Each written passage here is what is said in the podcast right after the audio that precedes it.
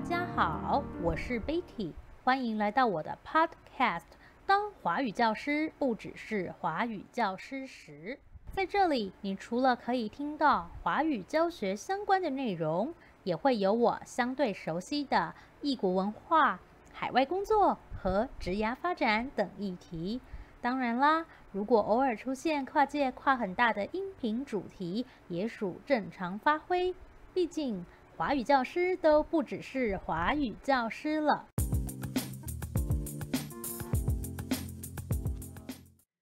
Good day，延续第十八集的内容，这一集将会分享我成为自由工作者这一年来的生活变化哦。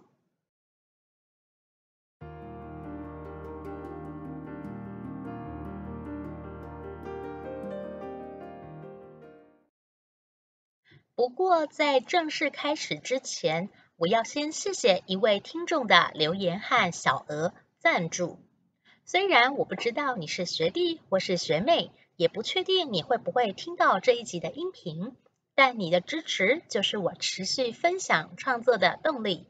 当然啦，如果正在收听 Podcast 的你，行有余力的话，也非常欢迎赞助我喝一杯手摇饮哦。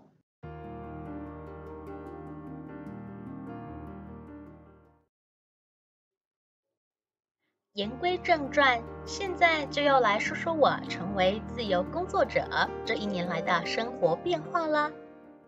首先就是我更知道自己喜欢怎么样的生活形态了。刚步入职场时，因为很忙碌，其实没什么时间去思考自己到底喜欢哪种生活。后来在国外教书时，虽然自己的时间相对多，也乐于体验当地的风俗民情，希望为难得的邦交国旅居生活多留下一些回忆。但很现实的，友邦的生活条件无法跟台湾相比。头两三年的新鲜劲过了，我就非常清楚自己是为了工作才继续待着。因此，为了五斗米。生活品质什么的也只能 随他去了，遑论思考自己想要的生活是什么。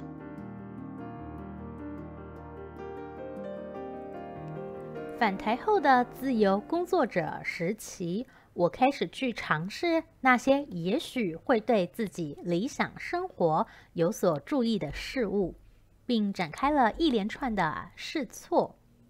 渐渐的，我的理想生活蓝图越趋明确，我也更晓得自己该往哪个方向去努力了。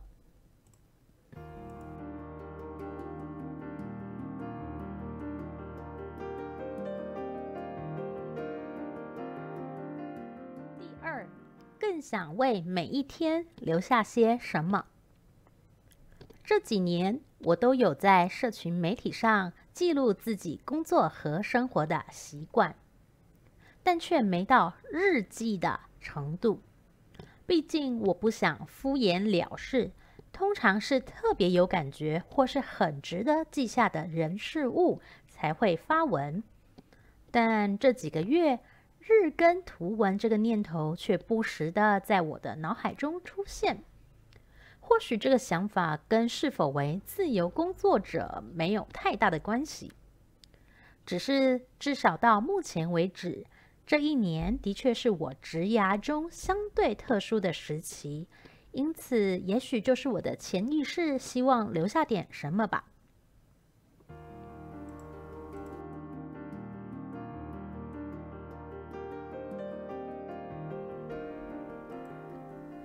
为了让这个挑战比较容易成功，我最后选择用 IG 图文的方式来记录。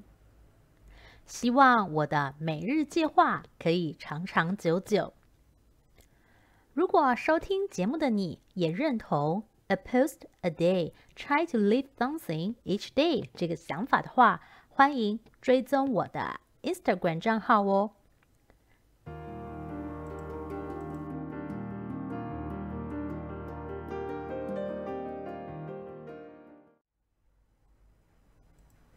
以上就是今天的内容啦。如果你有任何想说、想分享的，都欢迎到我的脸书社团“创造你我的质感人生”里面留言哦。期待各位捎来的讯息。